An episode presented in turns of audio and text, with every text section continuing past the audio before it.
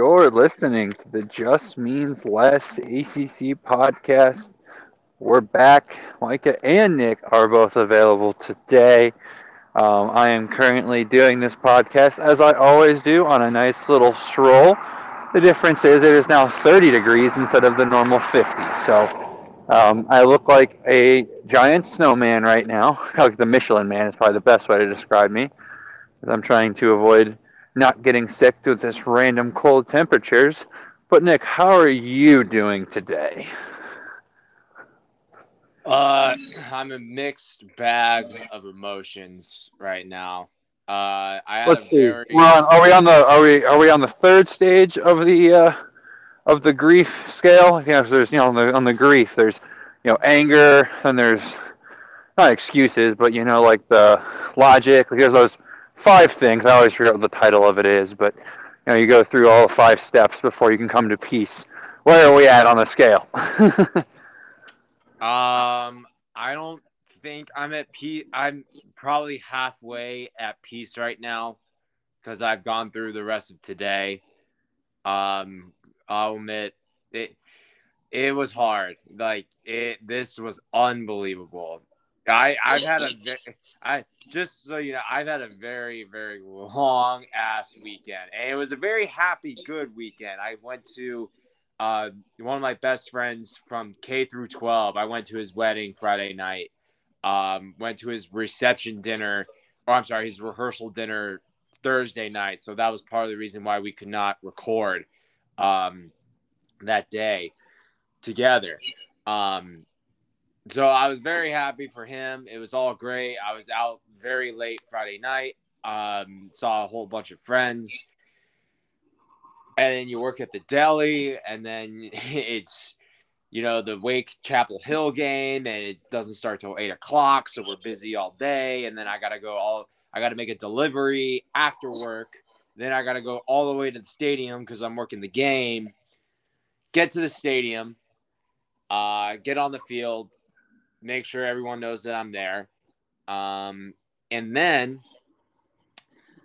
I realized, huh, well, kickoff's not for another hour. Everything's set up, ready to go. I don't have to do much. Let me go back up to the press box and let's watch the end of this game. Let's watch the end of the state game. Uh, my mood after that, I did not want to be there. I did not. I wanted to go home. I did not want to work the Wake Carolina game. I didn't want to be surrounded by a bunch of U N C fans and Wake fans. I I was done. I did not want to do it, but I did it. I did it. So credit to me. I did it. And it was a great game. It was a fun game that I watched that I got to see in person on the field. So that was fun. Um, and then last night after the game, my friends were still in town. So I went downtown at like eleven o'clock and stayed out till two a.m. Um, And one of my friends, she was staying at her parents' house all the way in Clemens, and she was gonna getting ready to Uber back home. And I was like, "That's stupid. Don't waste your money on a forty dollars Uber ride at two o'clock in the morning. That sounds sketchy. Let me just drive you home." So I did that, and I didn't get home till three. Uh, so you can imagine how tired I am right now, and everything is just looming over this N C State loss at the moment. So. As much as I wanted to be happy today, Micah, I'm not. So, how are you? I mean, I could. I'm trying to. I'm trying to put into words how proud of you I am, because like, that's the thing. Virginia probably doesn't have two teams that I think are the clear we don't like. Like fan bases don't like us the most. Like, let's be real. I think Wake's biggest rival is State, and I think Carolina's biggest rival is State when it comes to football, of course. Now. Basketball we throw in Duke, but you know you were in the I mean the only way it could have been worse is if you were actually in Chapel Hill. Well, I for that might to happen. As well have been in Chapel Hill because yeah, you know, there was a little. I go to my uh, no, that's not a roast at the stadium. No, I'm not talking about the stadium. The stadium was I was proud of Wake Forest fans that showed up. That was awesome. Um, the bar I went to, I go to my favorite uh, bar in Winston is Whiskey Dogs, and a lot no, of you know Winston Salem. is a breed of setting your kids to everywhere but Wake Forest, right? Like, I know kids from Winston that go to Wake. I have friends that have done that, but let's be real.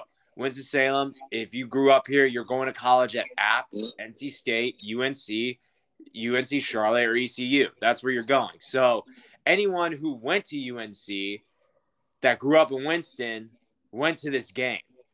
And so I did see some friends that went to U N C that I grew up with, that went to grade school with, at this bar. So I was practically in a U N C Chapel Hill bar, and I was wearing an N C State long tee because I was either going to have to wear my Wake polo over it or wear the N C State shirt. And I was like, well, considering U N C beat Wake, I won't wear the Wake polo.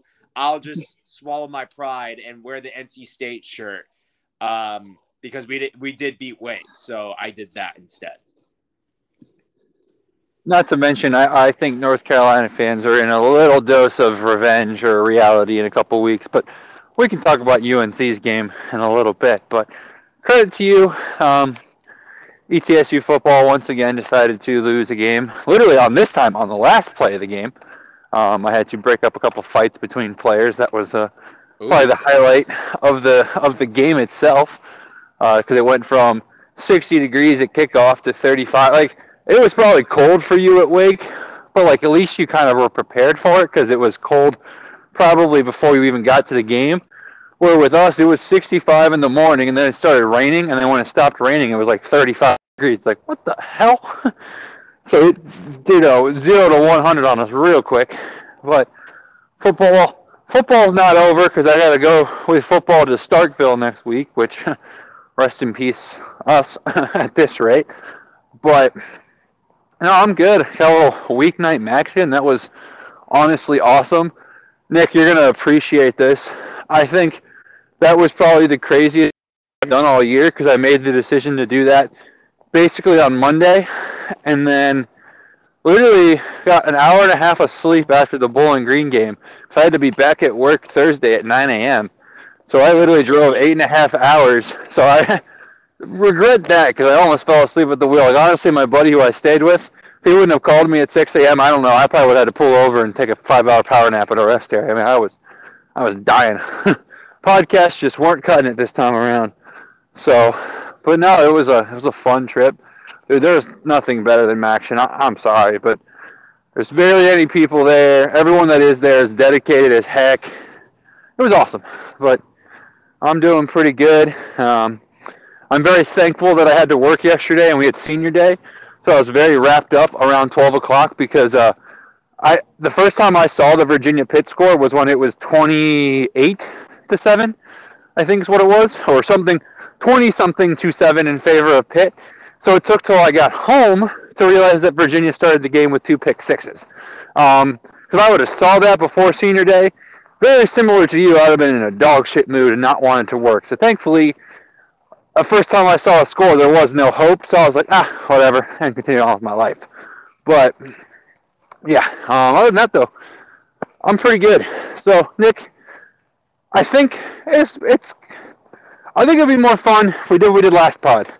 We worked backwards, because, A, I want you to be able to get off your N C State rant, because what you've been tweeting on fifth quarter Wolfpack has been great, I think, the last couple days, or last twenty-four hours, I guess you could say.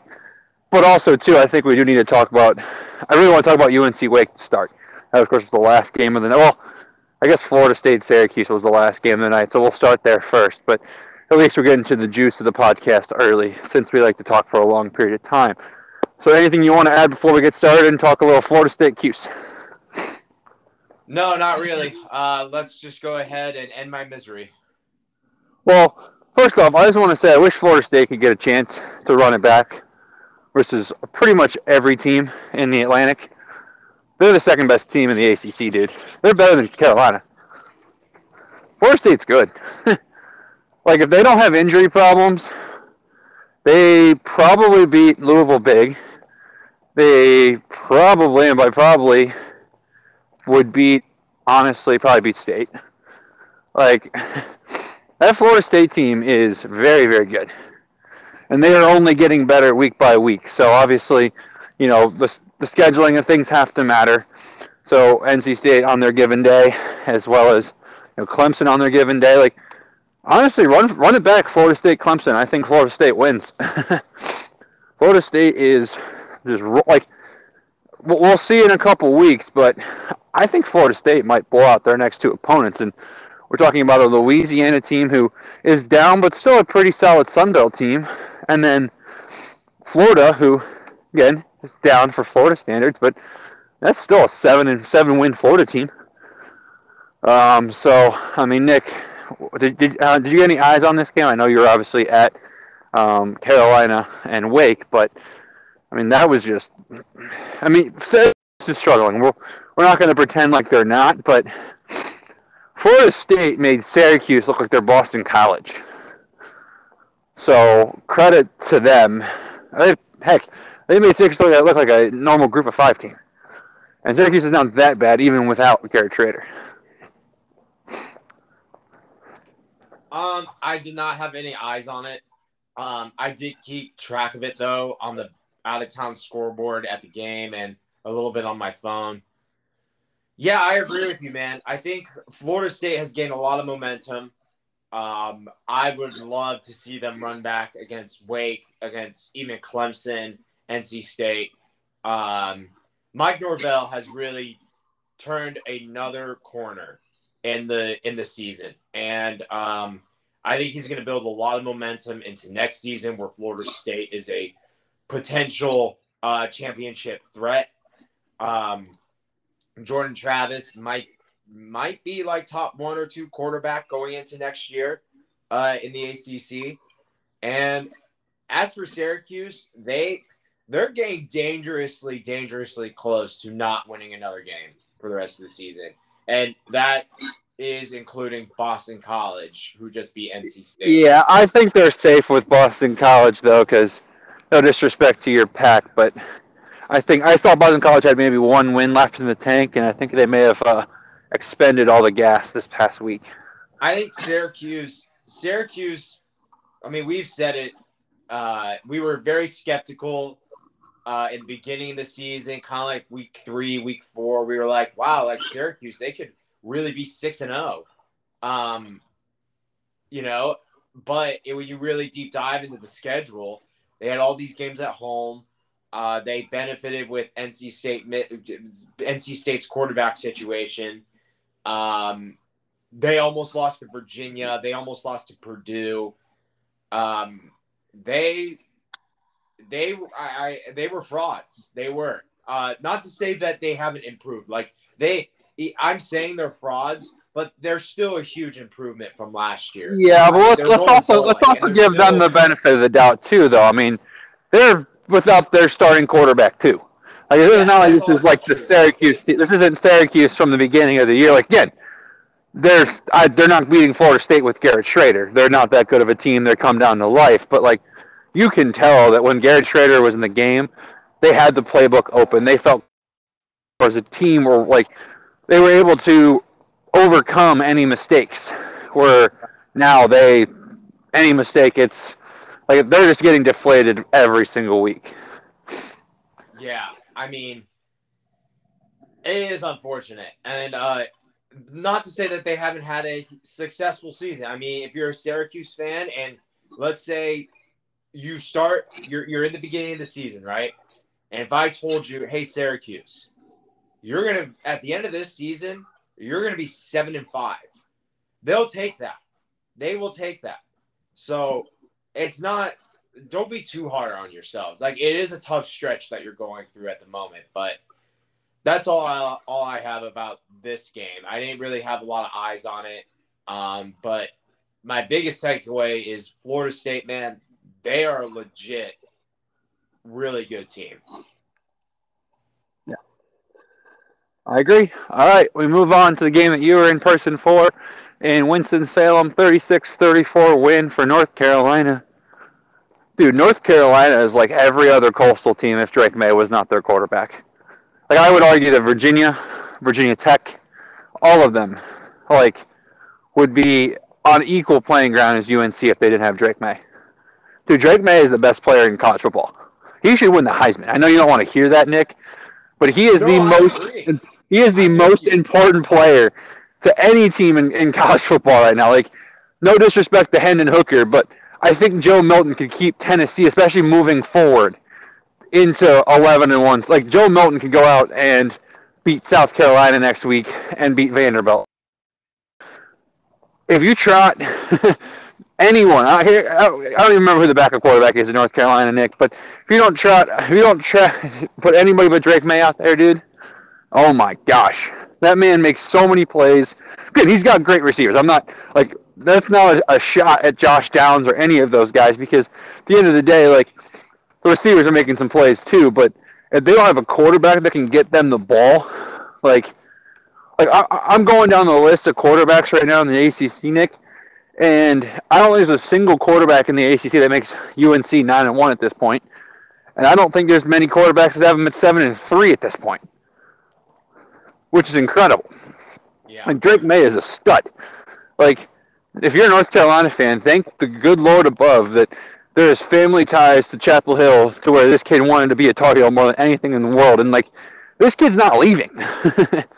Like, there's people like, oh, maybe some, you know, Georgia, L S U, something like that can poach him. He's not leaving Chapel Hill. That man wants to take U N C to the playoff. And, you know, depending on when that expanded playoff comes, if it comes in two years, he might be able to do so. So, I mean, dude, it's it's wild. Like, watching that game, I'm just sitting there like, I mean, again, I watched the Virginia game, and I was shocked that we were still even in that ball game.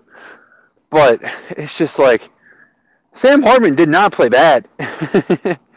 Like, he just got out-dueled. I mean, I honestly credit the Wake's defense for holding North Carolina to the level they did.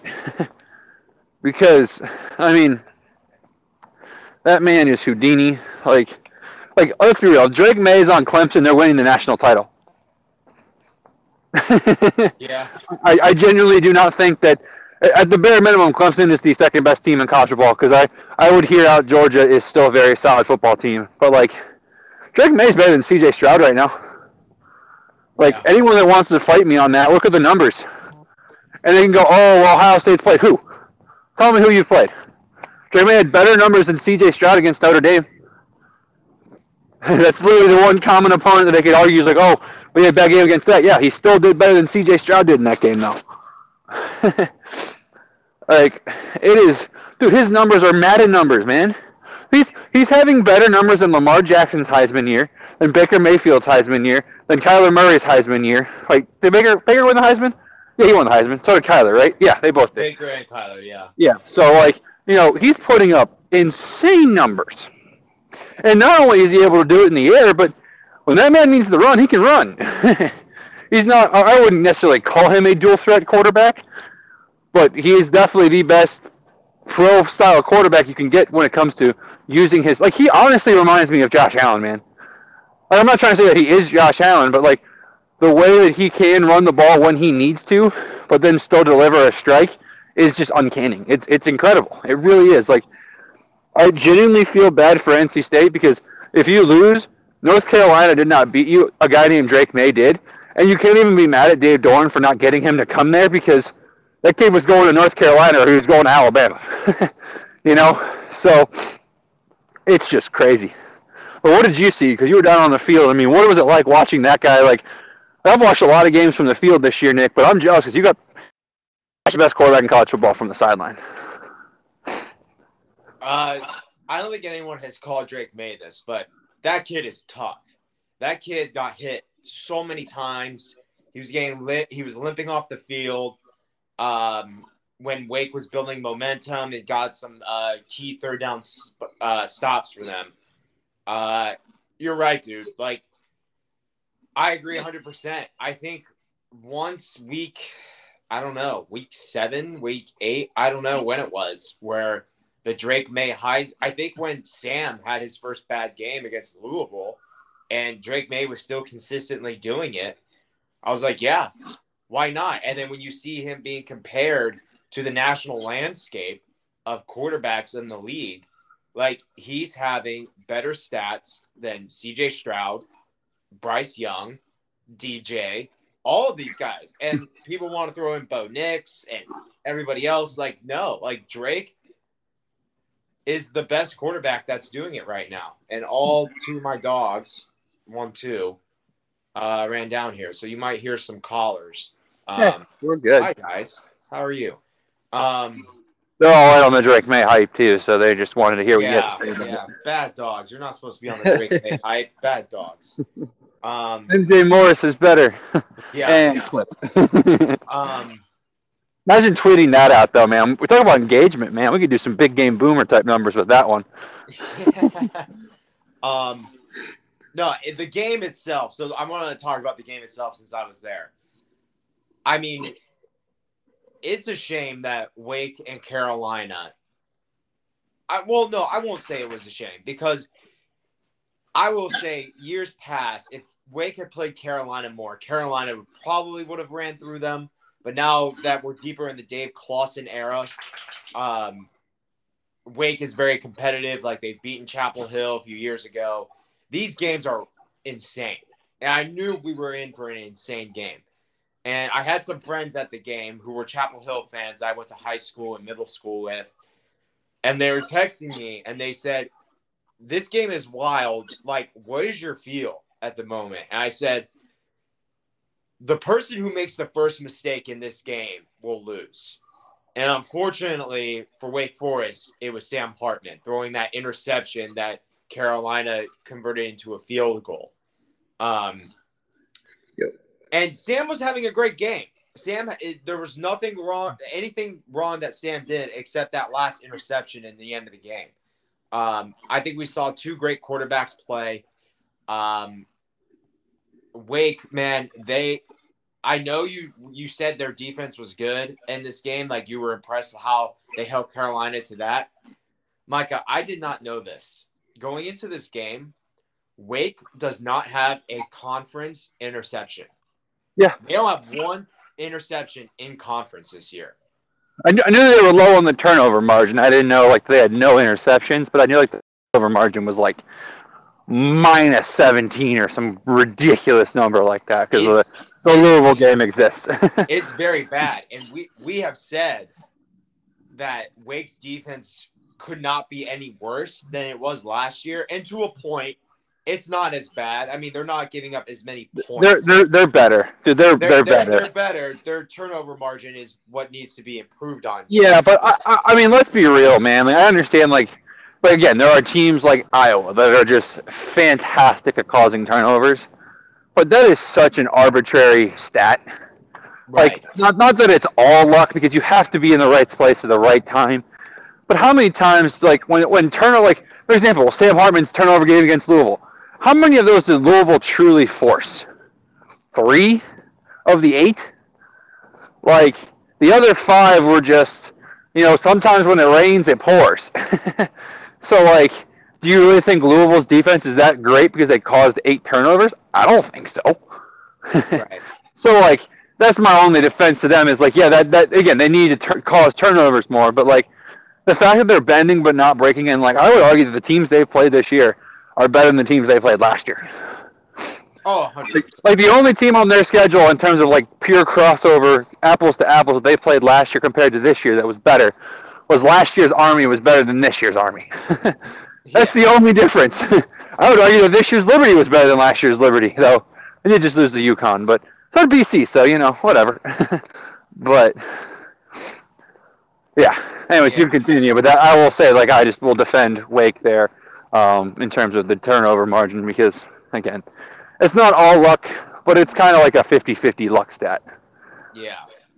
And I will say, well, I I, re- I mean, the game was incredible. The atmosphere was awesome. Um, uh, I, I, I liked being there. It kind of, until Carolina won, it kind of got my head out of the N C State loss for a little bit.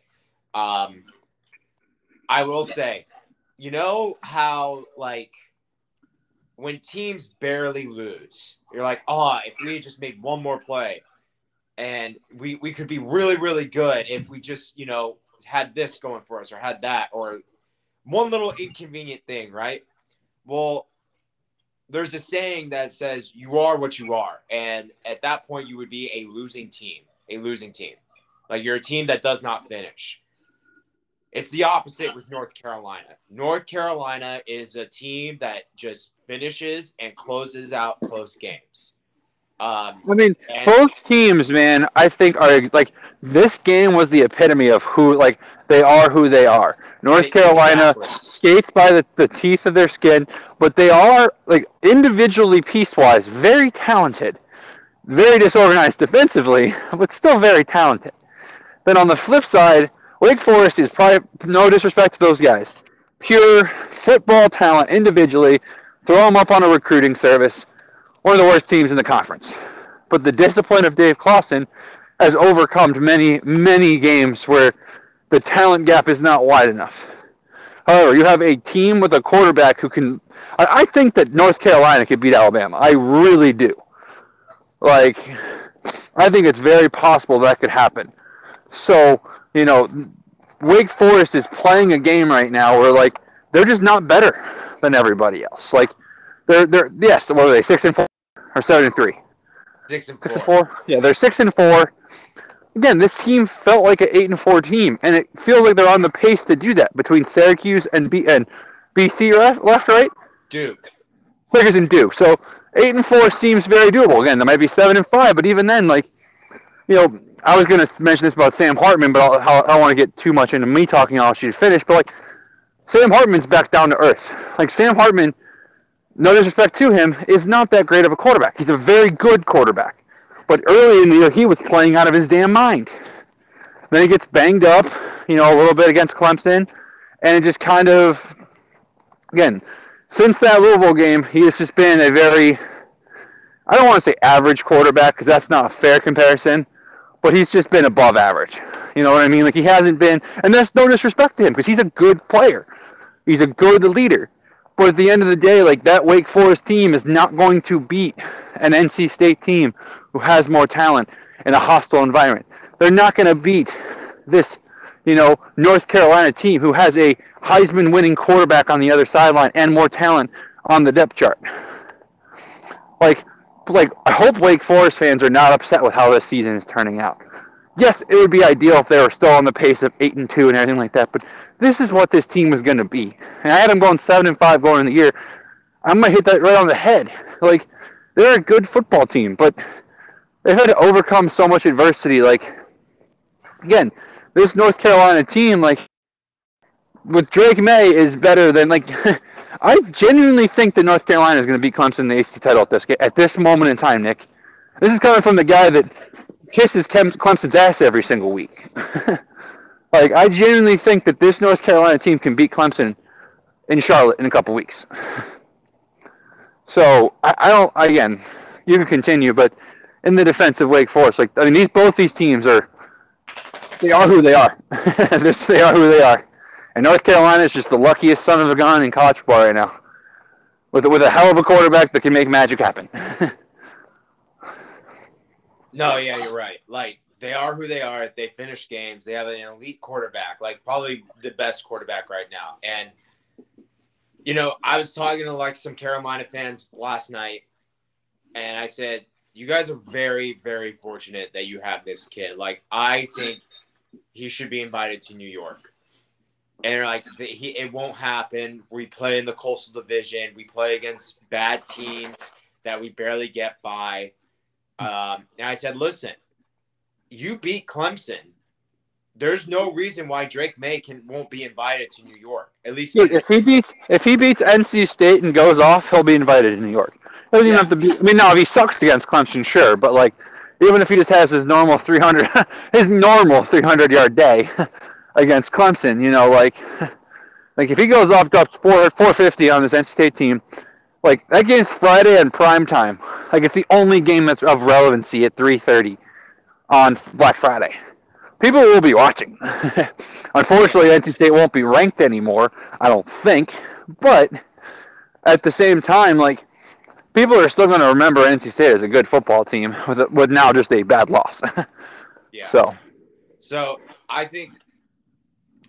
They have, Drake May should be invited to New York uh, if the season keeps going as it is. Um, and I can't believe I'm saying this. But this goes, and we'll talk about, I think we'll get more in depth with this when we talk about Clemson. But after this week in the national landscape of college football, there's a path for both teams that are going to the A C C championship game. There's a path. Um, we'll get, I, I think we'll get more into that with Clemson because they're ranked higher and they have winnable, better winnable games ahead of them that they won't lose um, before the A C C championship game. But there is a path for both A C C schools that are going to the A C C championship. But other than that, I got nothing else. Great environment. Um, felt like a real, true winter, fall slash winter game at night that you want to be a part of. Um, and it was a lot of fun. I wish Wake had won to make me at least a little bit happier about the day. Uh, but probably one of the better games of the year in the A C C by far. This was, this was one for the books, I think. Um, and that's pretty much all I got. All right. Well, Nick, it's time to address the elephant in the room. Your N C State Wolfpack are upset by the abysmal Boston College Eagles using defensive linemen as offensive linemen in a twenty-one to twenty game. I'm going to be frank, Nick.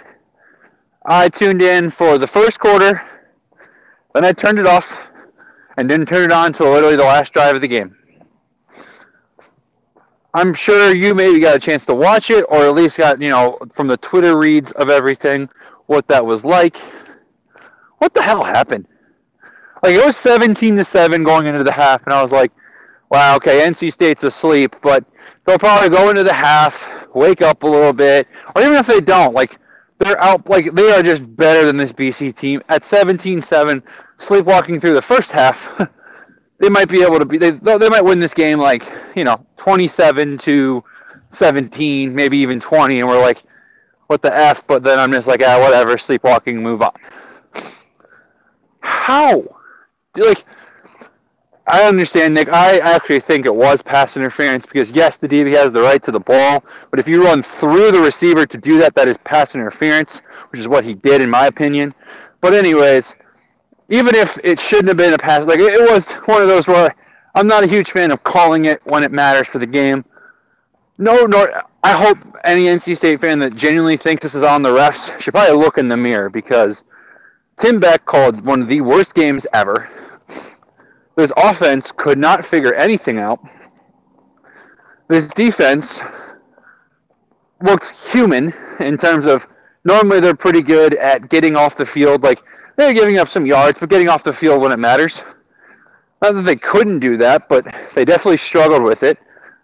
I mean, Nick, the floor is yours to, to get some get some rants out because, you know, I think you said some really good stuff uh, on Fifth Quarter Wolfpack the last twenty-four hours about, you know, Dave Doeren and everyone calling for their his head needs to chill out. I'm open to calling for Tim Beck's job at this point. Um, but, you know, I guess what floor is yours. Take it however you want to take it.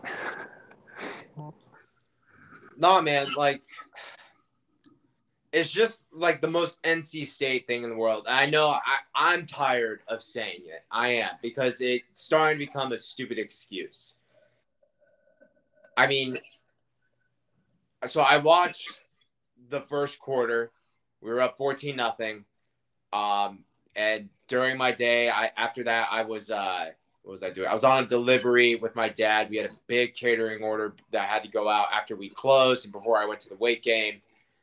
Um, kept track of it on the radio, kept track of it on my phone when I went home to go take a shower, listened to it on my way to the stadium. And it was like, oh, this is like so boring. Like, what the hell? Like, we're getting off the field, but like, why are we, why is there a turnover here? Why aren't we, why is there a three and out? What is going on? You might hear my dog bark in a second. Okay. Now she just ran upstairs. Um, It was so, it was like, God, like, if we don't do something, like, Boston College is going to find a hole in this defense and they're going to expose us. And unfortunately, they did. It was that bad. Um, I just, I'll, I'll let me address let me address the P I call real quick, because yes, that's the that's the, that's the part of the game where everyone's pointing at, and I think a lot of State fans right now agree that we should not have been in that position in the first place. Um, we should have killed Boston College. I, I, I, I'm not trying to blame the ref, but geez, man, like, why did you, that? That's a flag right there in that situation where if you don't throw the flag, no one will say anything. There won't be any arguments online. There hey, there'll be there'll be three Boston College fans that are pissed, and we move on. Yeah. But yeah, here's so yeah. So I, I saw this tweet. I thought it was hilarious. I don't mean to cut you off. I'll let you finish, Nick. But it was about like the whole, you know, like you know, oh, A C C refs hurting an A C C team that has a chance to boost the brand, and people are like, refs would never do that. Are you fucking kidding me? Have you watched a Clemson game? Have you watched an Alabama game? Have you watched an Ohio State game? Any fifty-fifty call goes in favor of what's better for the conference. And I'm going to be the first one to defend that, man. If it's fifty, like, we live in a world in sports especially where there's a lot of things you can go, yeah, that's a penalty or not a penalty, and honestly, it could go either way. Why are you not siding on the – like, someone needs to look in to see if, like, the, that official went to Chapel Hill or something. Because, like, again, I think it was pass interference, but that's one of those, like, I think you throw that sixty percent of the time, and I know Boston College fans are going to hate me saying this, but what good does it do that Boston College wins this fucking football game? Absolutely nothing. Cool, now they're three and seven. Still no bowl game. Like, it wasn't egregious, man. If it's egregious, you have to call. Like, we literally saw it yesterday, Alabama Ole Miss. Alabama's defensive lineman not only pops the quarterback in the head on the ground once, but then does it again right in front of the ref, and he doesn't call anything because he knows that would be a first down. Ole Miss is driving and a chance to take the lead late in the game. Like, it's the, and that was egregious penalty because he did it like the first one, fine, you don't call. The second one, you have to call, and they still didn't call it. So that's the only thing with N C State fans I will be open to is like, non-biased, did not care who won kind of person. Like, what the fuck? That makes no sense. Like, because yes, I think it was P I, but like you said, no, they didn't call P I there, Nick. I'm not getting on fifth quarter A C C to tweet, wow, that was pass interference. So, anyways, continue, but I, I agree with you there. And, yeah, I mean, like, I was watching, so I watched the end of the game up in the press box because I had time to. And all these people are looking at me because I'm wearing a Wake Forest polo, but I'm cheering for N C State because I'm reacting to every single play. Yeah. Um, I ran into my old boss, Josh Graham, and he was like, yeah, I did not like that call for N C State. Did not like that at all. It's just like, you gotta, you, you're not trying, who are you trying to save here?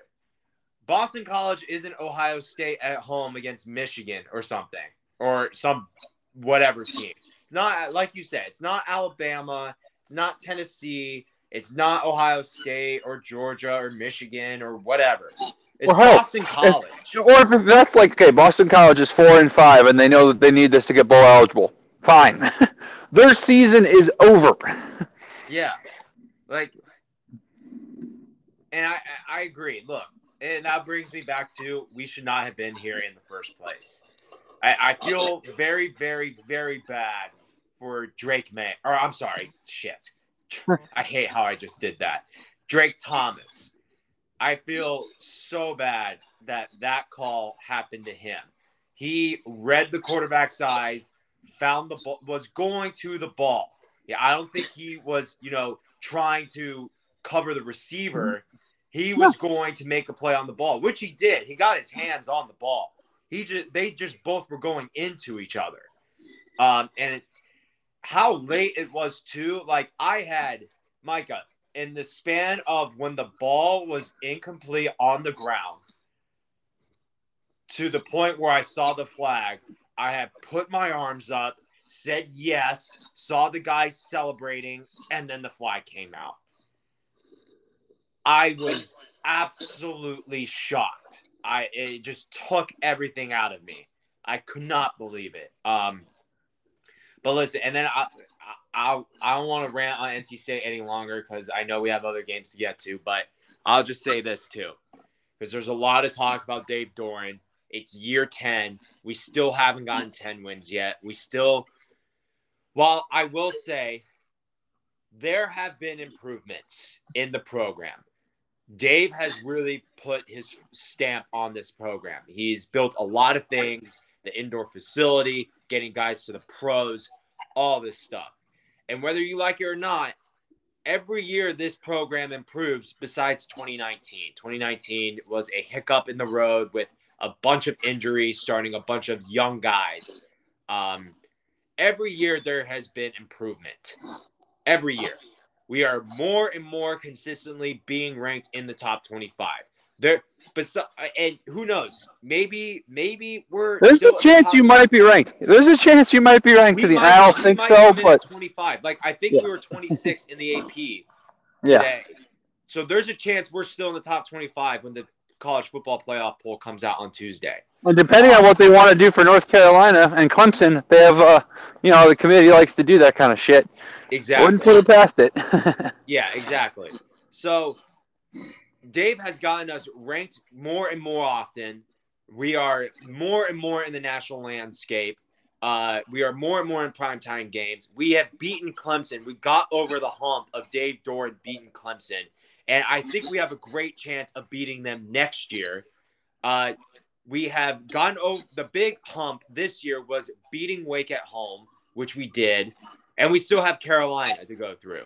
And we have still taken care of Florida. Like, we have beaten Florida State five out of the last six years. I'll take that every day. Every day. Like, Dave has improved. Now, what does he – I put the question out on fifth quarter at Wolfpack, like right before we started recording, Micah. What does Dave need to do to get that ten-plus win season, to be talked about later in the year for the college football playoff? Uh, to be in the New Year's Six Bowl. What does he need to do? It's not him, man. It's Tim Beck. Like, this was a fireable offense. He finally opened the playbook against Virginia Tech late to pull out that win. And it looked like, wow, he's not scared against Wake Forest. We are making big plays. These Q B draws are actually working. He's throwing down the field. Where has this been all year?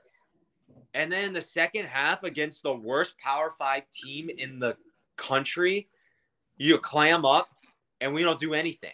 We don't do anything on offense. This was fireable.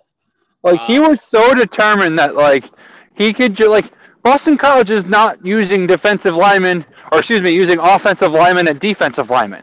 Like, they're still somewhat healthy defensively. Like, I don't know if he just assumed that, like – and maybe it's an offense, like – so this is why I should be fireable regardless, but my thought was he's probably going, oh, Argument's not going to give up twenty-one. Like, I were up seventeen to seven at the half. Like, they're not going to score seventeen.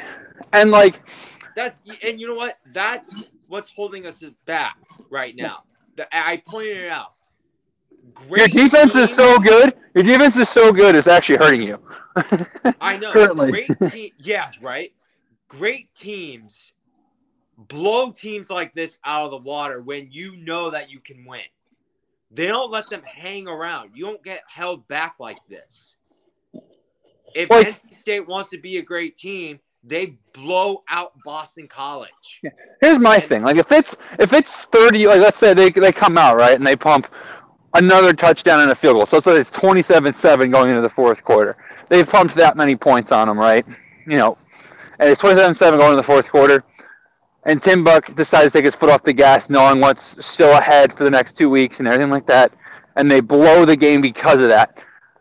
I would almost not be upset with him because I don't think you should be foot on the gas up twenty to a Boston College team who can't score. Exactly. But you took the foot off the gas up two scores and not even two full scores.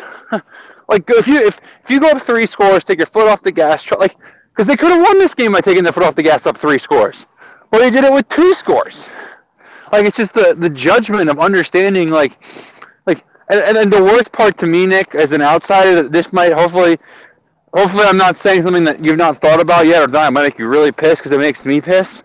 He had that wake-up call on Thursday night against the Hokies. Yeah.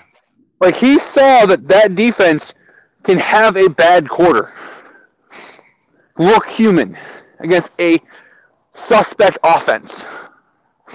Like, Virginia's offense could probably have a quarter like B C and Tech did.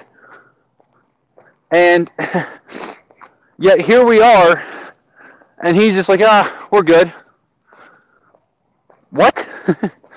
Like, yeah, he's that, that's my he's got to go thing. And Nick, something on the Dave Doeren comment, too, that I was thinking about, and I don't mean to offend you. N C State's the worst Power five job in the state of North Carolina, and here's why. And before you go, what? Here's why. There's no expectation to win at Duke. Nobody actually gives a shit if you're bad.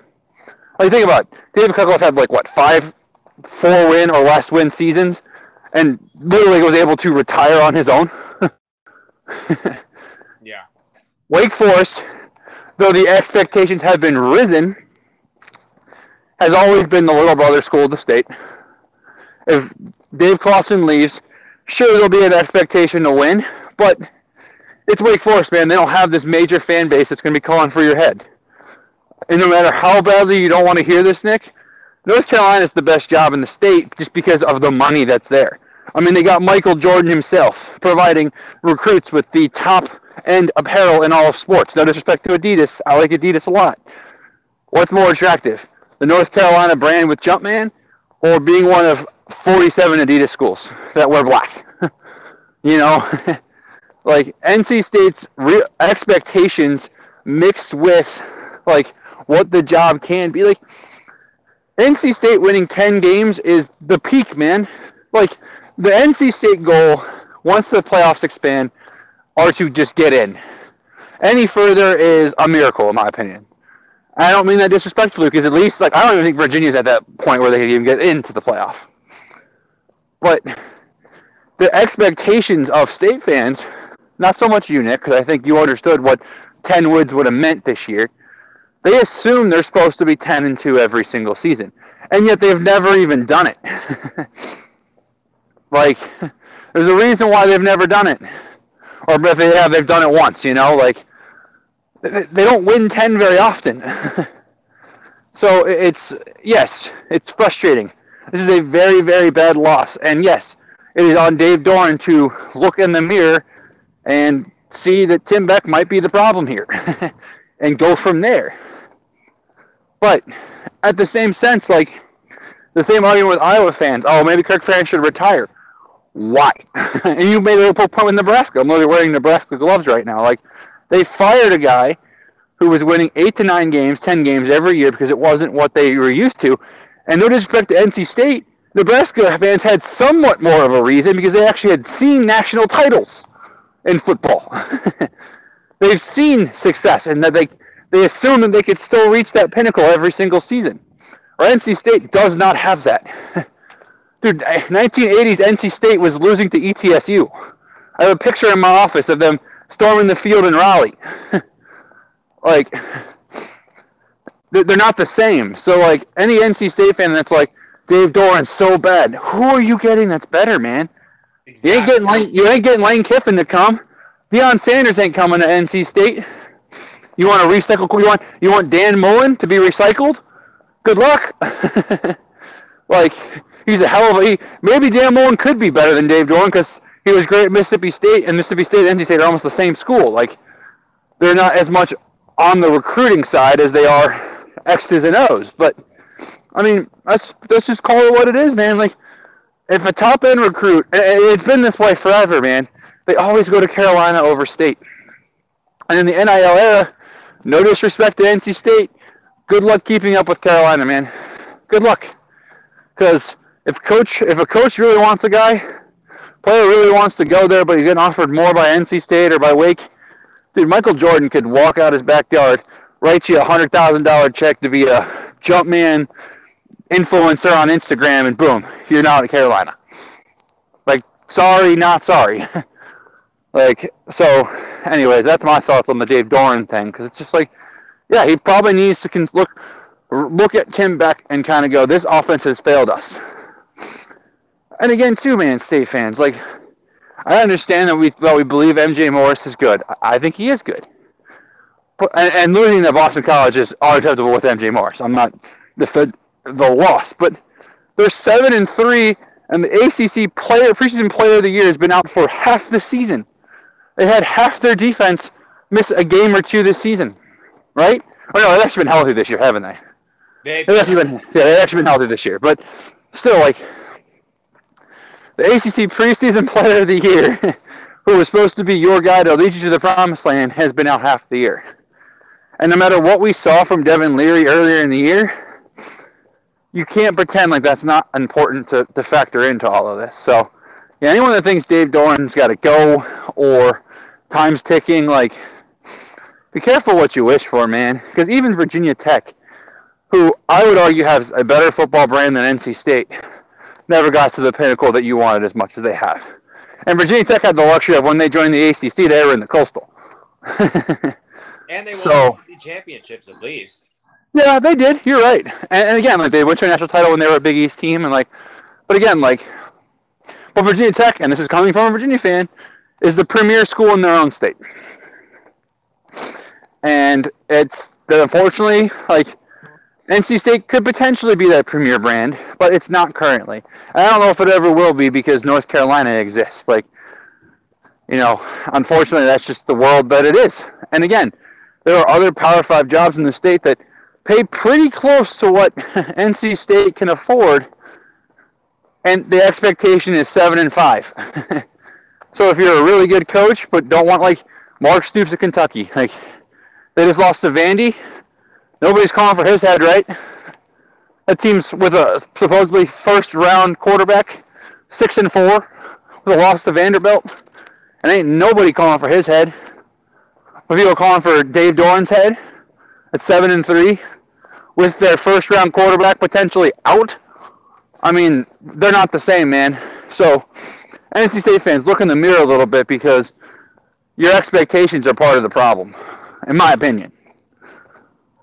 Yeah, I think so, too. Like I said in one of the tweets, look what happened to Nebraska.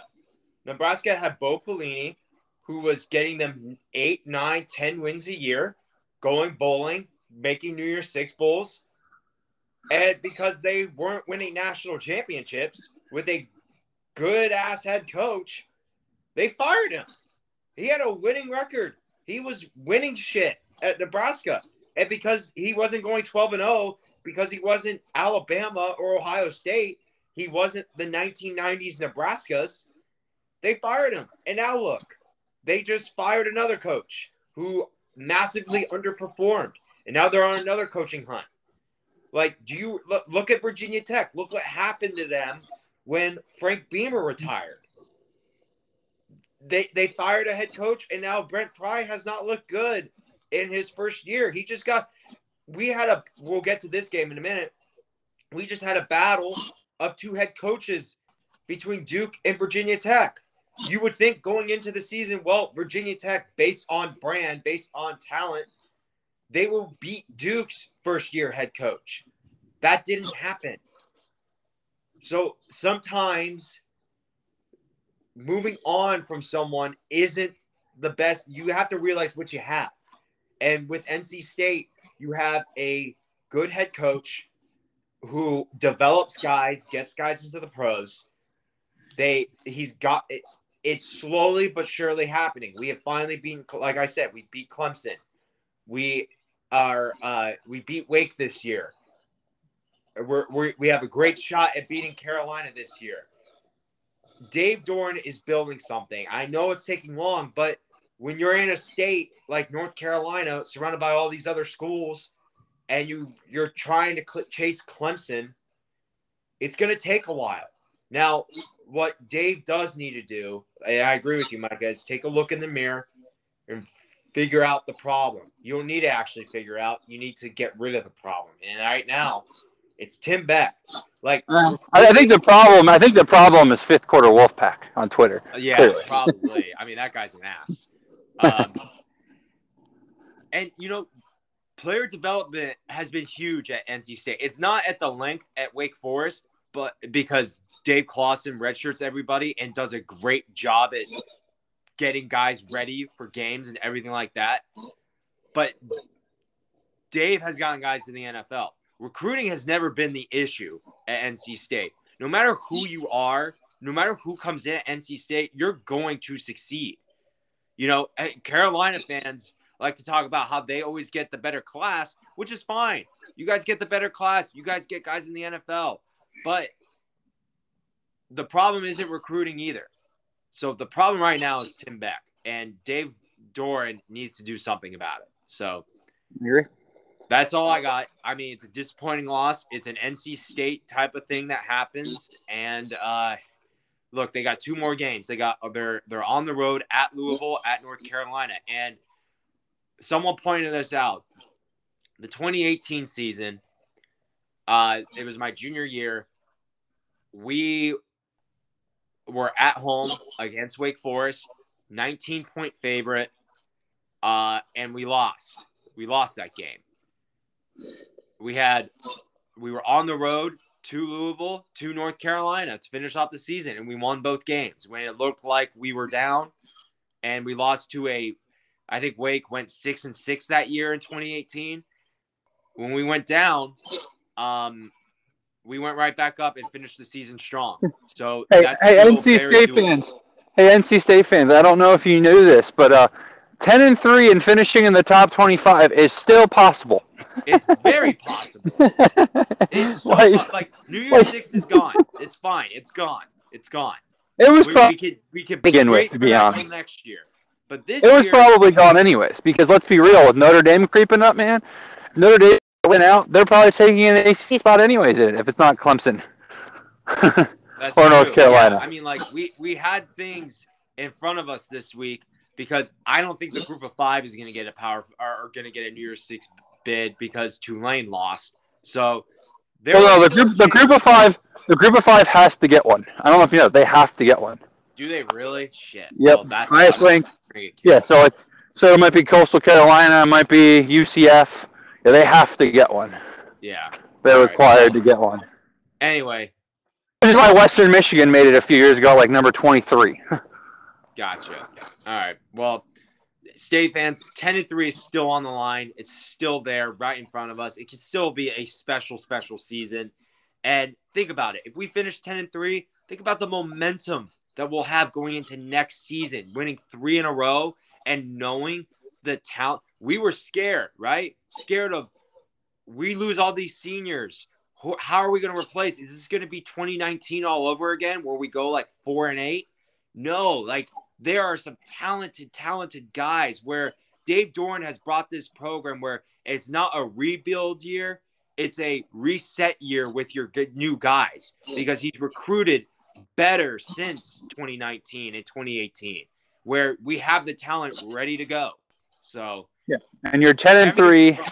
You won the state of North Carolina. You ruined North Carolina's like dream path to the playoff because like, you know, we'll get to a game we talk Clemson. There is a realistic chance we have a top ten matchup in Charlotte in November. Yeah. There is a realistic chance. And, you know, if you look at it that way, like, who knows? But anyways, we shall continue. Um, yeah, all right. Brent Key is not going to be the head coach at Georgia Tech. Um, I have nothing to really talk about with this game. I think Ja'Curry Brown, uh, the true freshman from Valdosta, Georgia, who started for Miami, is actually pretty good. Well, develop him, which is in Mario Cristobal's cup of tea, but they can develop him. This kid can play. This kid's good. But the headline of this game is not what happened on per se. It's what's going on off the field. Jeff Sims. Nick, did you see all that information that came out? Uh, I saw something about fifth quarter Georgia Tech saying something, but I didn't look into it. What informed me? Yeah, P- Pyron, Pyron, I can never say his name correctly, I apologize. Got the start, got hurt in the third. So the great Zach Gibson from Akron throws a pick six in the red right for ninety-nine yards and pretty much right? Well, this was a quote, uh, not an exact quote, so not the quote, This was said after the game. Sims was available as an emergency quarterback. They did not feel comfortable trotting him out at where he is at currently with how Zach, or Pyron, Pyron, whatever, how he was playing. But when asked to come into the, or no, when asked to come to the game, uh, he was available as an emergency and then was no longer available when he went down and they went to Zach Gibson. Basically saying, and what it's kind of pointing to is that Jeff Sims said, "You're not starting me, I'm not playing." Jeff Sims is gone, man. He's gone. Jahmyr Gibbs did something very similar to last year. Something, something's not right.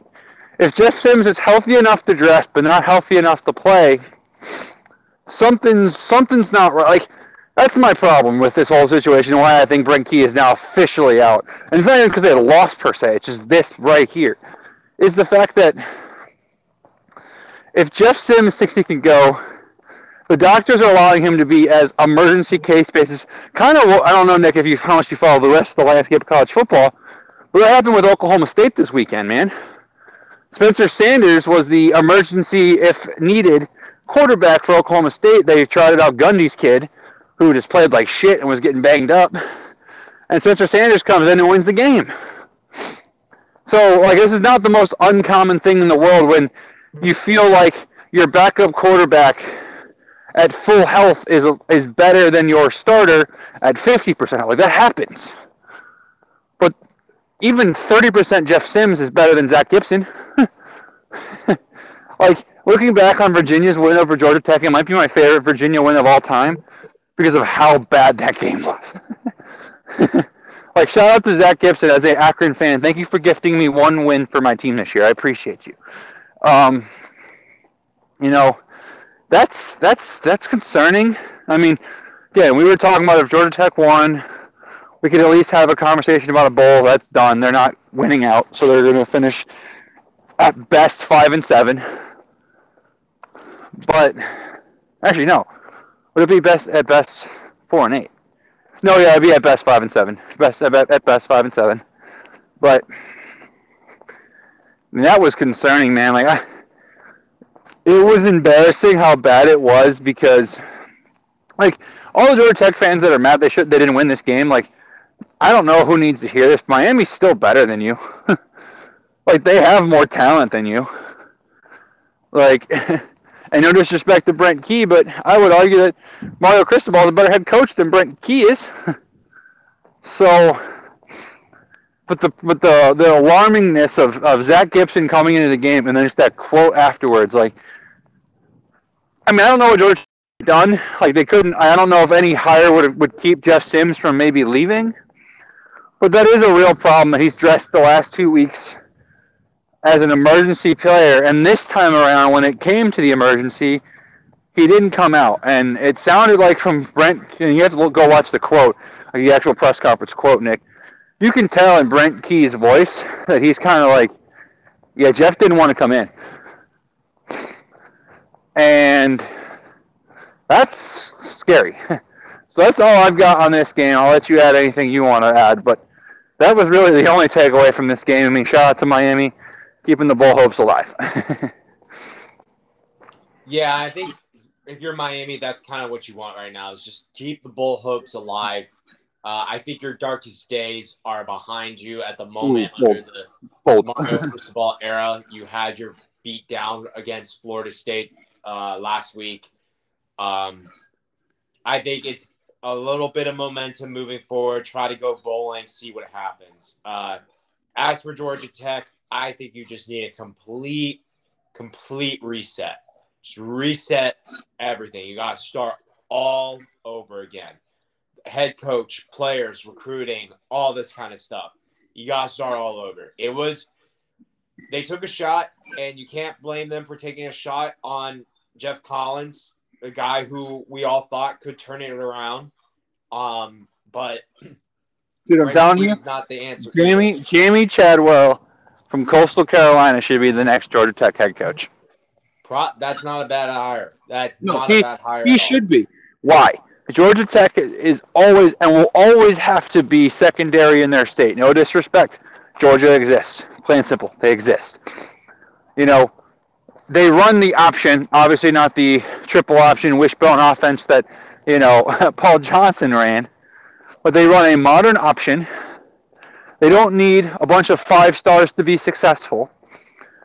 Jamey Chadwell is a big, fun coach. Like, the one positive about Geoff Collins was all the four oh four for the culture, all that momentum, the Waffle House stuff, you know, all that good branding that he did for the like for Georgia Tech, right? You get that with Jamey Chadwell. You get a different system. Like, I'm telling you right now, Coastal Carolina plays Virginia this week, which, by the way, Nick, Virginia opens as a favorite against Coastal Carolina, who's ranked. So what the fuck? But anyways, you know, if Jamey Chadwell's offense with a backup quarterback, man, if Grayson McCall is out, beats Virginia and almost does what North Carolina did, if I'm Georgia Tech, I'm calling him tomorrow and getting him. Because they're not getting Deion. I'm sorry, you're not getting Deion. You're not getting Deion. I mean, Brian Harsin would make no sense. Someone joked about that. I'm like, well, what? He's a West Coast guy. No point in bringing him back. Rocco Mendenhall ain't going to Georgia Tech. That man needs mountains. You ain't going to find that in Atlanta.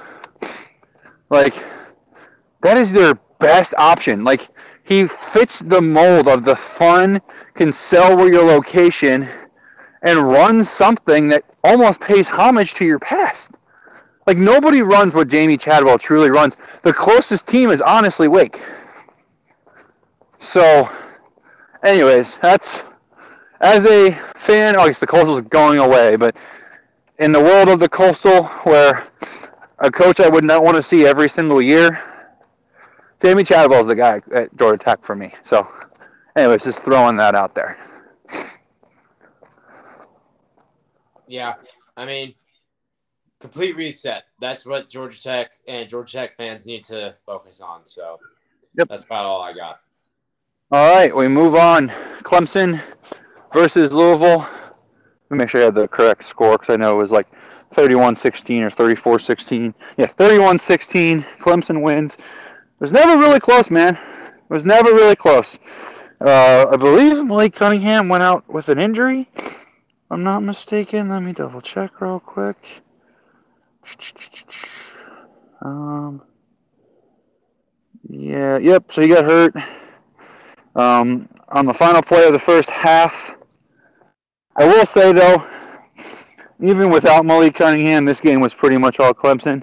seventeen to seven. Um, you know, Clemson is a very good football team. I don't think this team could win a playoff game, though. Yeah, I agree. Like, I would almost rather have North Carolina trot out there in the playoff, just because I feel like if North Carolina lined up with like a North Carolina, or North, geez, if North Carolina lined up with a Tennessee, where they could, it'd just be a blow for blow, considering the amount of magic that North Carolina can pull out of their ass every single week, I'd almost take my chances with that than I would North Carolina, uh, or excuse me, Clemson, trying to do the same thing. But, I mean, I've got nothing. I feel bad for Louisville, but interesting to see how the second half would have played out if Cunningham was healthy. Honestly, I will say, the replacement, though, he was good, man. He was pretty solid. Brock Doman, he's a junior from Colorado Springs. He was the one that beat Virginia um, that weekend that obviously Cunningham was out. He threw for one hundred seventy-five yards. One touchdown, one interception. Like, he arguably outplayed D J. So, you know, Clemson went back to the well, man, of just let Will Shipley cook. Let the ground game do its thing. Use the pass when they have to. Man, if this team... That's why I think North Carolina beats Clemson and Charlotte at this point. Because if they have to get into a game and they have to throw the ball, ruh-roh, Raggy. I don't feel pretty comfortable right now with those guys. I'm really upset because I was really high on D J, but, man, that man has... I, I don't know him. It seems to me that there is something mental with his game that is off. Because as soon as he got rattled a little bit, that shit went, went south so quickly. Because we know he can be very, very good. But, man, that's all I got. Like, Clemson should take care of business the next two weeks, but, I mean, if they can't run the ball, who knows? Who knows? Yeah, I mean, I didn't have eyes on this game. That's news to me that Cunningham went out. Um, I do, do we know if he's going to be – is it like – it's not season-ending. Like, is he going to be available for next week? I didn't see if he'll be back for next week. I haven't looked too far into it. It sounds like it was a shoulder injury to where – they play State next week, right? Yeah. I don't think he's playing. Ooh. I don't. But, like, he might. But even if so, man, he's not going to be one hundred percent. Yeah. Like, the fact that he didn't return in this game, and yes, they were probably on pace to lose anyways, but the fact that he didn't return, I think, should be a kind of a, a sign of they got him out next week. Maybe that's why he didn't play, because Louisville was just kind of waving the flag of we don't need this win. We kind of want to win next week more.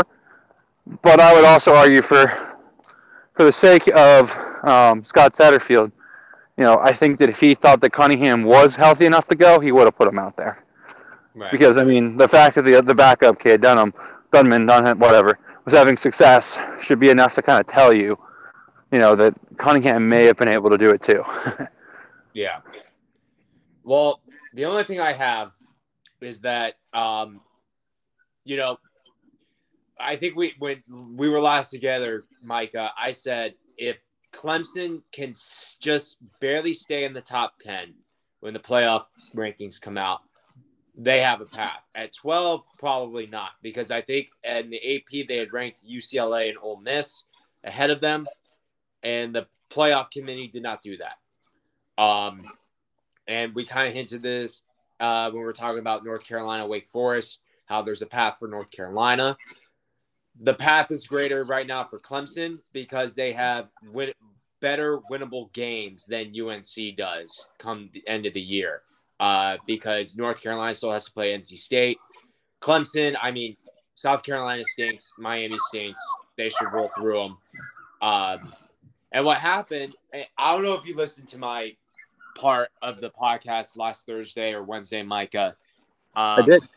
Oh, well, thank you. That was my uh, that was that was part of the podcast. Got thrown on rotation while driving back from Bowling Green. So that's how. If you listened to my portion of the podcast, Nick, you would have heard me bring up some of your points to counter. So I'm glad to know that you listened to my eighteen minute portion. Fake friend. I'm sorry, I did not have time to listen to your portion. I oh, you didn't have time. Okay. I had it. I had. You work at a deli, man. You ever dishes? Throw some headphones in, listen to it while you're doing some dishes, bro. Whatever. Disrespect is real. I get it. um. Okay, so what? Let Let me ask. Okay, so you heard my points, and what happened this past week was Oregon lost, right? Um, Ole Miss lost, so they're not a threat anymore. U C L A lost, so they're not a threat anymore.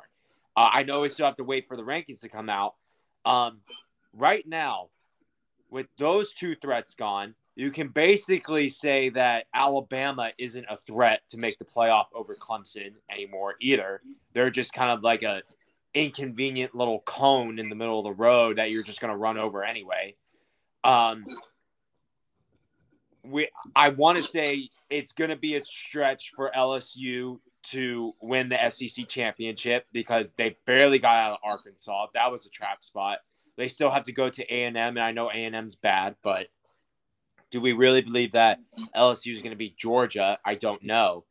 Uh, right now, with the Pac twelve eating itself up, Alabama not being relevant, in uh, being relevant, uh, Ole Miss out, and L S U probably losing the S E C championship, the only thing in Clemson's way for the playoff spot is Tennessee, because Tennessee ain't losing. They're not. They're going to beat South Carolina. They're going to beat Vanderbilt. L S U, Tennessee has the easiest schedule left uh, between the teams that I had written down.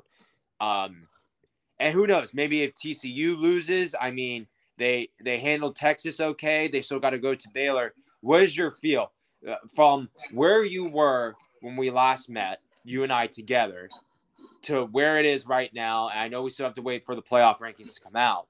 How do you, on a scale of one to ten, how do you feel about Clemson making the playoff? I'm about, I'm at about a five. I think North Carolina has a better path than Clemson.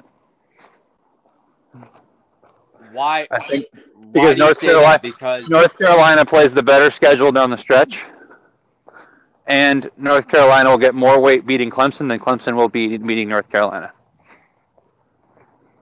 Well, and one and one team, Nick, we have to be real with ourselves. What does the football playoff committee want? Ratings. You know, it'll be real, really attractive for ratings. Oh, I don't know. Let's say Stetson Bennett versus Drake May. Hendon Hooker versus Drake May. Ooh, that's a... Matt Duggan versus Drake May. Micah, you you are going to piss off Clemson fans right now. That is a D J sucks, like bro. This like is the guy. This is the guy.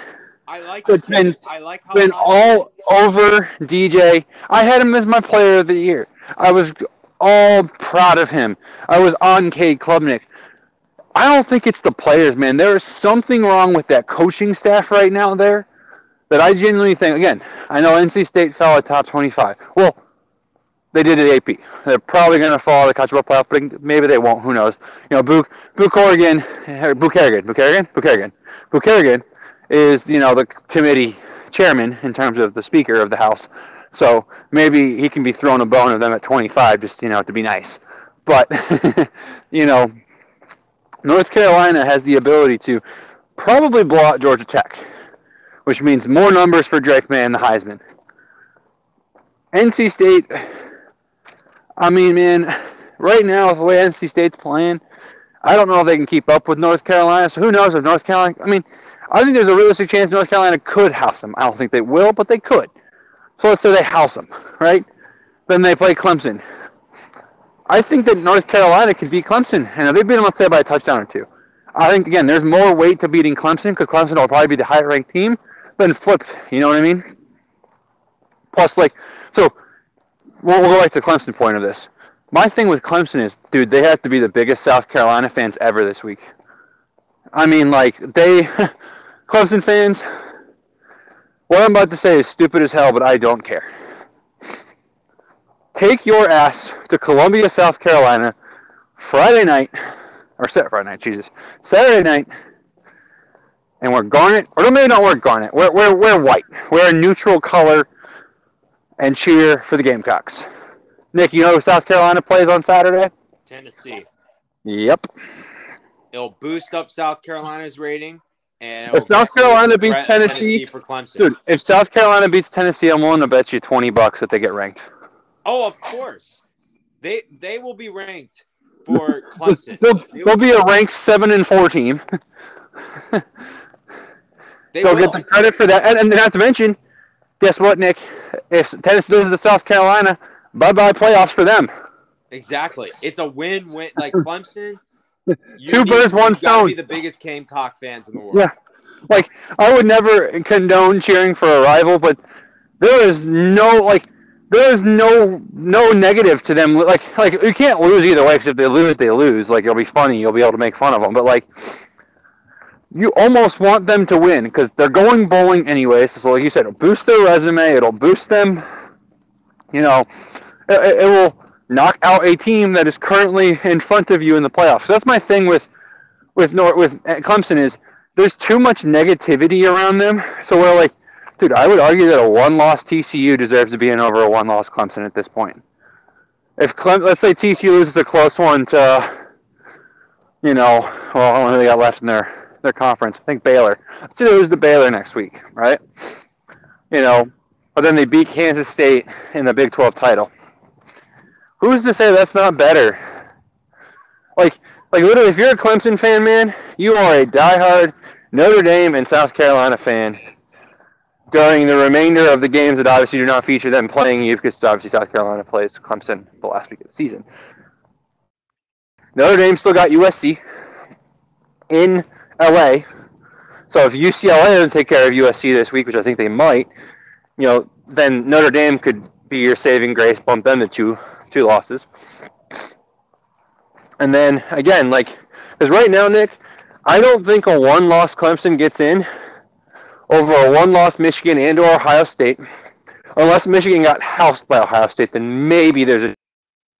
But if that game's come close at all in the Big House, I think a one-loss Michigan gets in over one-loss Clemson, even with a conference title. I think that a one-loss T C U could justifiably get in over a one-loss Clemson, potentially.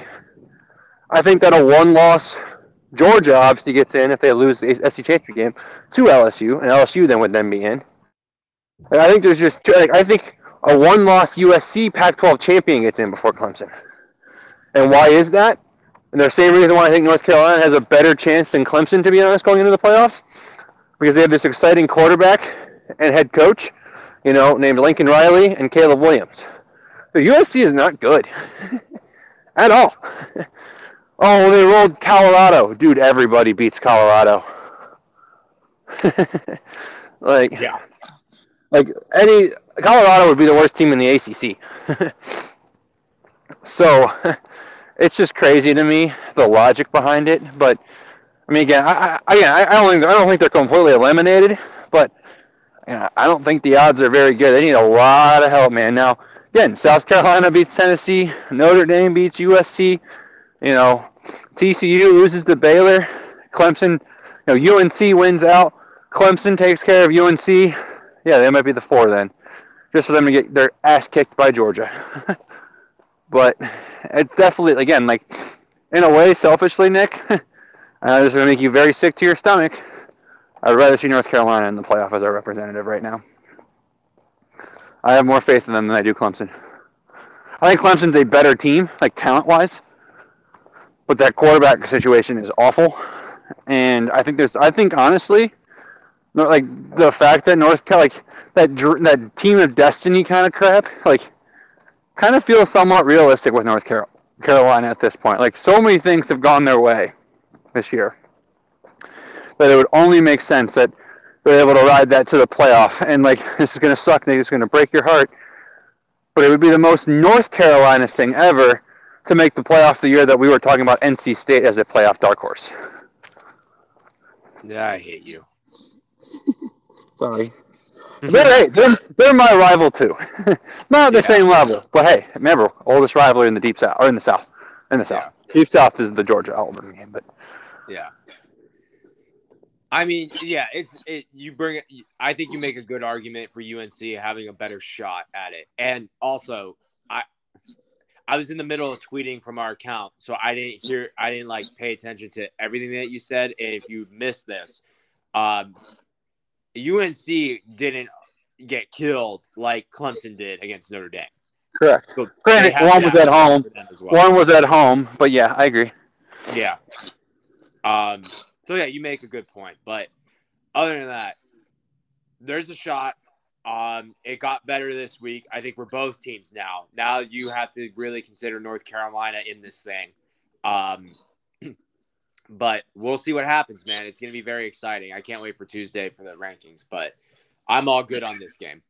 Me too. All right, let's move on. Let me make sure I'm not going out of order here. All right, yep. Who left?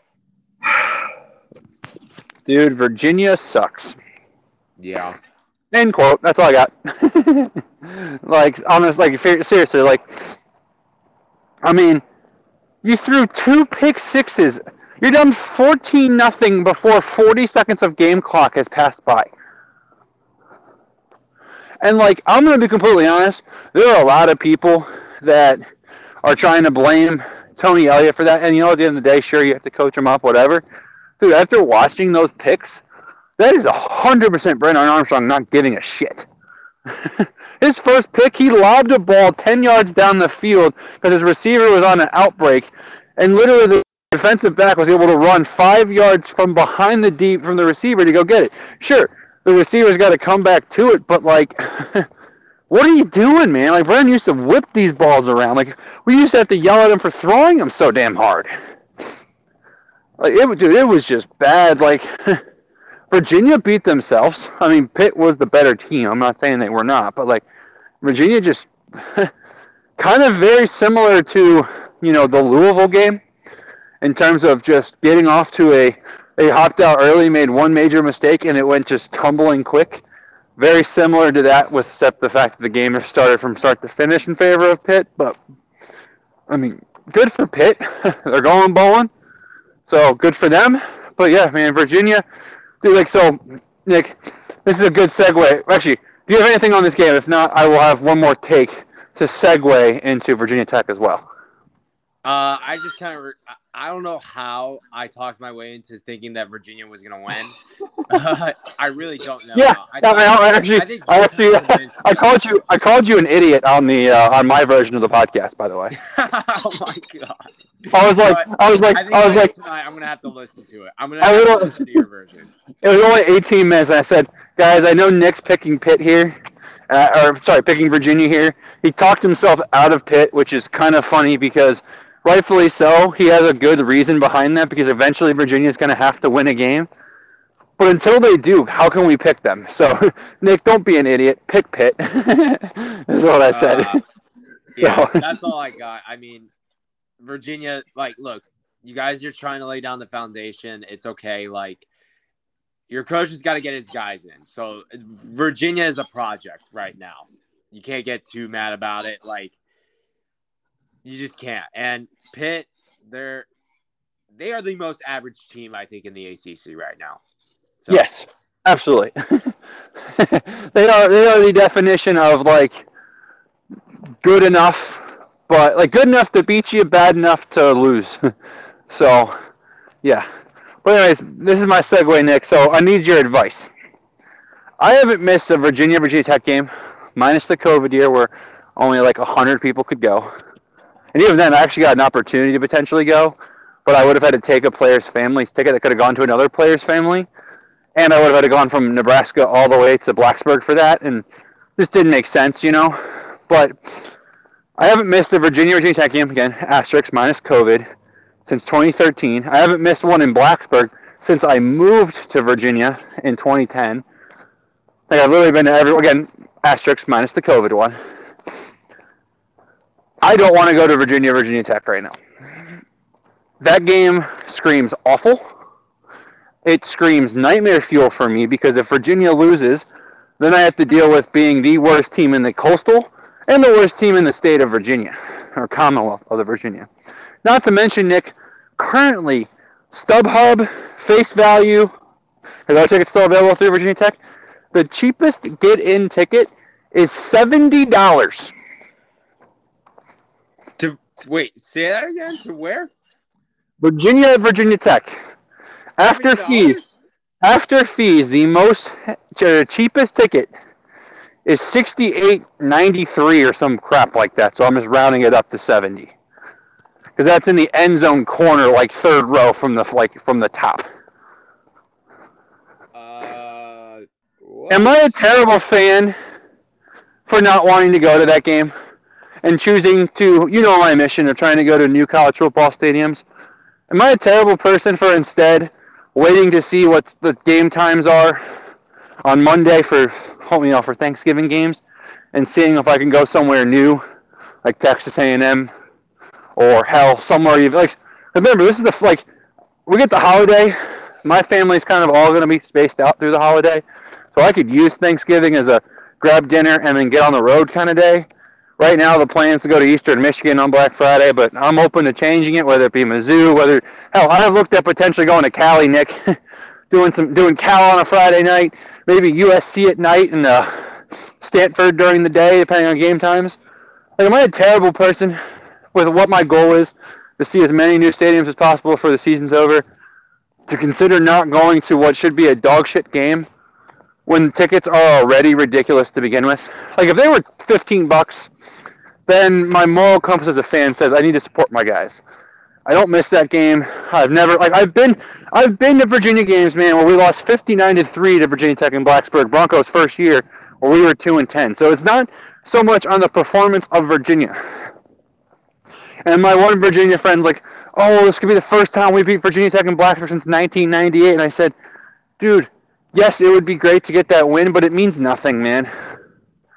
Like beating Virginia Tech this, like when we beat Virginia Tech, when they, not we, I, I don't like using we because I wasn't a player, but when Virginia beat Virginia Tech in twenty nineteen, it meant something. It meant the Coastal. It meant an Orange Bowl trip. It meant a H C Championship trip. It meant beating a Virginia Tech team who arguably was their best team in the last five years. That's not the case this time around, man. All it just means that they beat a, like they were better than a walking team.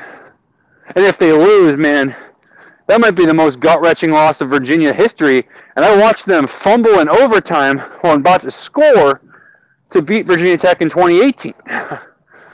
I could almost make the argument that the loss this year would be worse. So I just need your advice, because, again, we'll talk Virginia Tech Duke here, and that was kind of my segue. But, dude, those, that, those are the two worst teams in the A C C now. And I don't know if I can – I don't know if I can justify, again, between gas – and all that stuff, like one twenty-five, one fifty bucks to go watch that bullshit when I can, A, spend a little bit more money, but of course get a more, what's the word, valuable experience out of that weekend. I will say this. Micah, you're the only person I know that's a, like, a fiend for ugly ass games. And considering your team is playing their rival, which will be a ugly ass game, this is like your Super Bowl, right? Right, if but you like win this, it's more satisfying to you than the last time Virginia beat Virginia Tech. Oh, hell no! Go to the A C C no, so I will no, dude, it would not be more satisfying, dude. Dude, even even even even if it wasn't for that, dude, even if it wasn't for that, man. Like, I understand it's winning in Blacksburg. All like, I do like Secco games, man. But think about it. When you're a fan of your team, no matter how, like, like Nick, you can't tell me that it's not going to be sweeter if you go to Chapel Hill and beat them this year than when you beat them last year. And last year probably meant more for the, the like, the program in terms of the season. Maybe not, but, like, beating them last year, like, again, the expectation for Virginia is they're supposed to go to Blacksburg and win. And so it's like, if they win, they did what they were supposed. Like, cool, we we're not as far behind as Virginia Tech is. Which, honestly, I kind of want Virginia to just accept a full rebuild at this point. And plus, I will say, if I don't go to Virginia Tech, there's a very good chance, Nick, that I can go watch Cal, U S C, or Central Michigan, Eastern Michigan on Black Friday. Those are pretty sicko games too. So I can still get some sicko games out of the weekend if I really, really want to. Yeah, that's true. Well, I just thought I'd give you that little thought bubble in your head. Like, oh, I'm like a sicko for these games, and my team is playing the rival. Oh, see, when, Virgi- when, Virginia, when Virginia beats Coastal Carolina this weekend, beats a top twenty-five team, you know, then I'll just be all on board again. Just kidding. Yeah, right. Yeah. But, um, yeah, that's about all I got. Okay, well, then the second way over to Virginia Tech. First off, shout out to Duke. Did you see Duke stroll Virginia Tech? Dude, good for Duke. Uh, my, Mike Elko. Uh, head coach hold on, hold on, hold on. Did did you see the troll though? Oh, the troll. Oh, I thought you. I thought you said. Did you see them roll over Virginia? Oh no, did you see the troll? T R O L L. What happened? So Duke took a picture of Virginia Tech's social media page. It was verified before Twitter Blue became a thing, right? You know, where you could pay for your verification or whatever. Yeah. But they photoshopped the like had to be like because they're subscribed to Twitter Blue. Like they basically straight up said, yeah, Virginia Tech's not verified. That's hilarious when you consider like the modern meme. Yeah. Like they were the first I've seen to do that.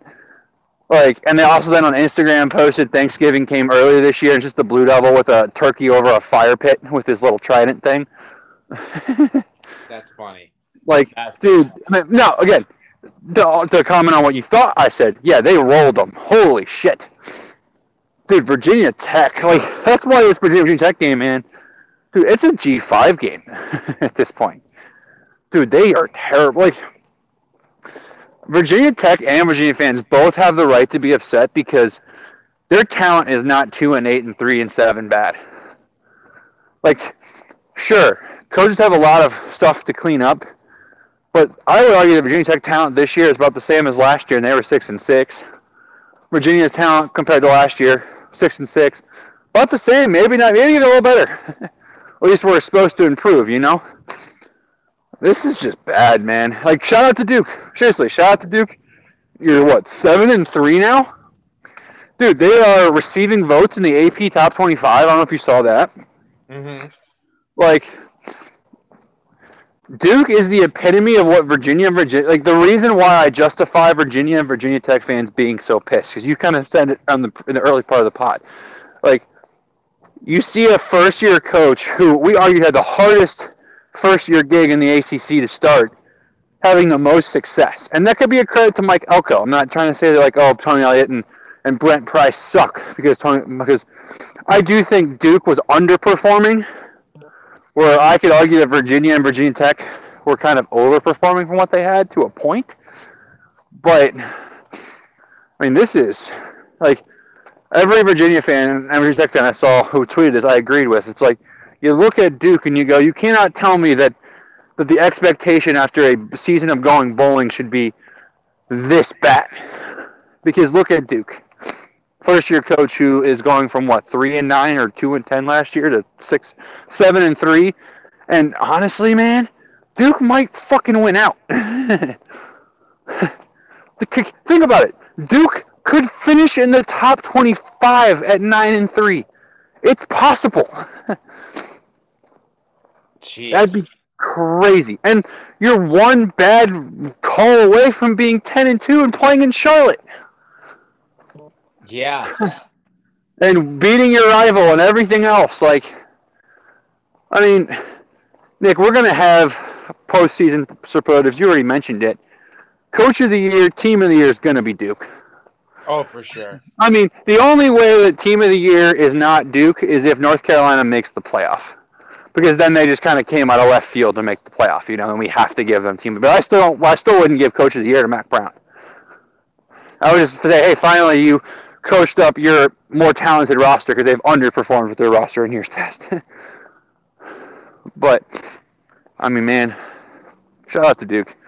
And I have nothing I want to talk about Virginia Tech. Like, Virginia Virginia Tech, like, the stuff that I want to say about them probably will come either the preview of the Virginia Virginia Tech game and or it'll come when we do, like, a recap of the season after a couple, maybe a month or two has gone by to kind of rewind after the Bulls to where we can really just go into them. Because, dude, that was bad. But is there anything you want to add? If not, I qu- quickly just want to have a quick five-minute discussion on basketball, because it does deserve some justice.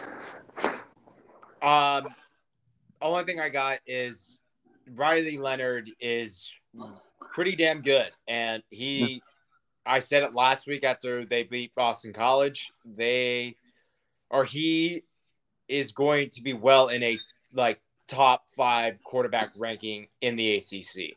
Um, he, everyone, he is my dark horse player to watch out for next year by far. I think this kid is very good. He can run, he can throw. Uh, he's from Alabama, so he's tough. Like, he, this kid, I think, is going to be very good next year. Um, I can't wait to see it. So that's about all I got. All right. Well, all right. Quickly on basketball. I want to I want to give a most, I guess, best team of the week, worst team of the week, or disappointing team of the week. And then I want to give our kind of quick, like, thirty-second synopsis of the first week of A C C basketball. I'll, I'll go first, give you some time to think, because obviously I thought of this, so I had a little more time to think about it. My team of the week, it's Boston College. Crazy as it sounds, that program is terrible. They have struggled. They've had to rally in both of their games against pretty bad teams. But they're two and oh, and dude, they are so, like, their starting five, I'm pretty sure only one of them was a projected started five member. The other four are hurt currently. They are very much like football. So credit to them for being two and oh, because a lot of the A C C teams that are two and oh either have just kind of done what they were supposed to do, or, like, for example, N C State looked phenomenal night game one. didn't look so hot in game two against, uh, oh, Nick, who was it? Who? Uh, Campbell, right? Campbell. It yeah. was Campbell, yeah. So they didn't look, I had to watch them a little bit of that game. Wasn't as great, but still, they're two and oh. But Boston College is my team of the week. My disappointing team of the week. You could give it to Louisville. You really could because of what's been going on. But I'm going to give it to Florida State. Florida State is also oh and two. They lost to, I believe, U C F and Stetson. I know Stetson was one of them. Let me double-check on U C F. I believe it was U C F. Yep, U C F. They got pretty much handled in both games. This team was not, like, this team was an N C A A tournament team going into the year. Like, they weren't going to be winning the A C C like they have kind of been in competition for the last, you know, early part of the year. But we knew that Louisville had a uphill climb to go to. And I would say that the teams that Louisville lost to are better than Stetson and U C F.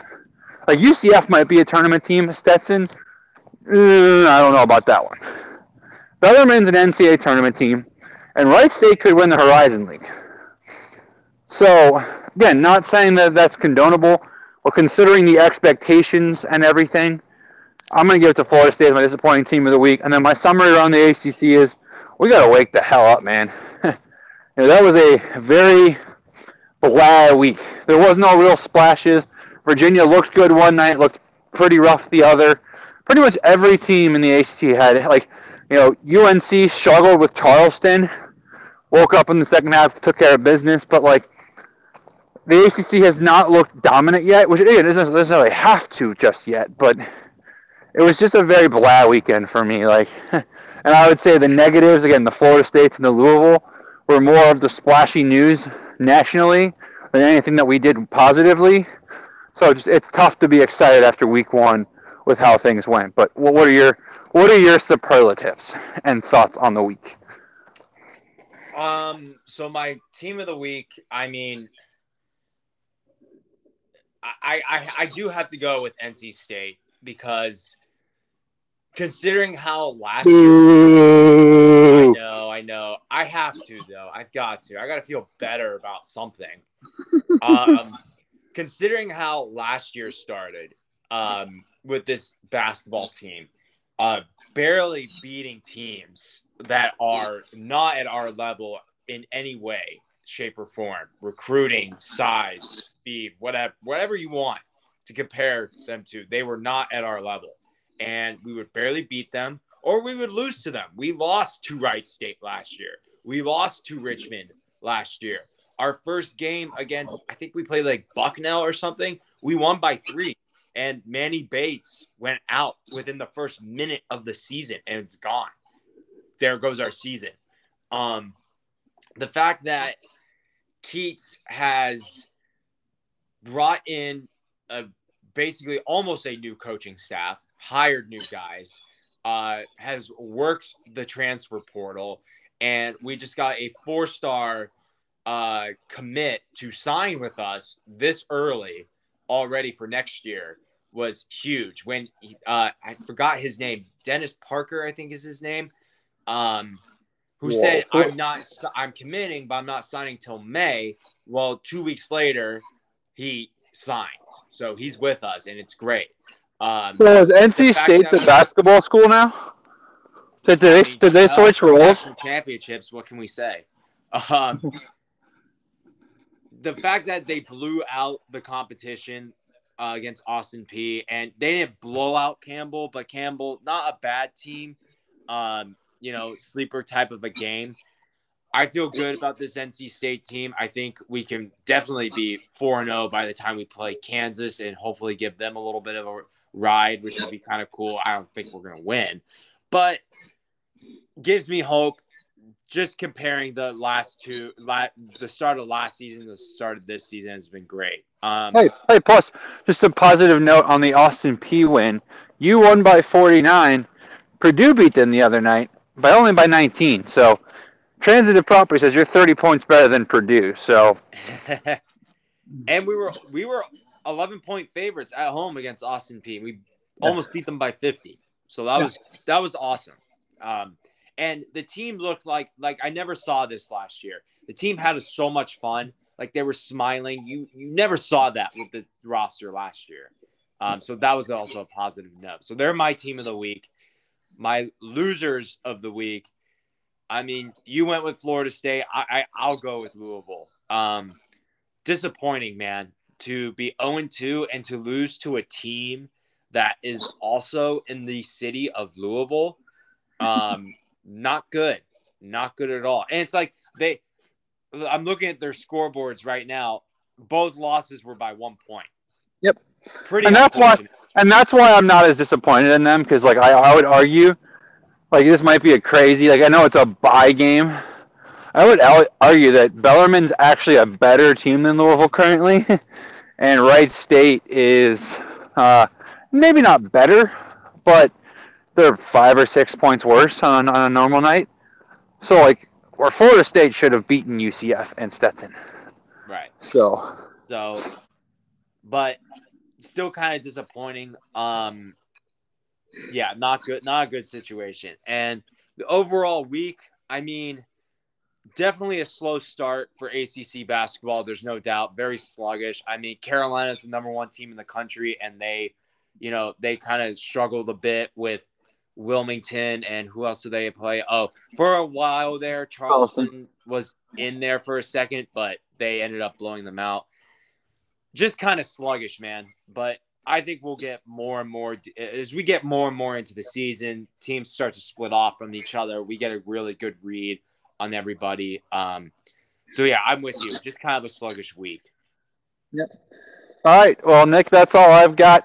Um, obviously, we will be back probably Wednesday, but maybe we'll do Tuesday, Nick. I'm available Tuesday. We'll talk about it via text, but I'm available Tuesday night if we want to do what we've done, you know, two weeks ago with seeing how the rankings come out, discussing that, what that means for the A C C, and then obviously move forward to the previews, because a lot of A C C games this week of, I wouldn't say not of importance, but you know, a lot, a lot of the slate is some non-con games. I mean, Virginia hosts Coastal.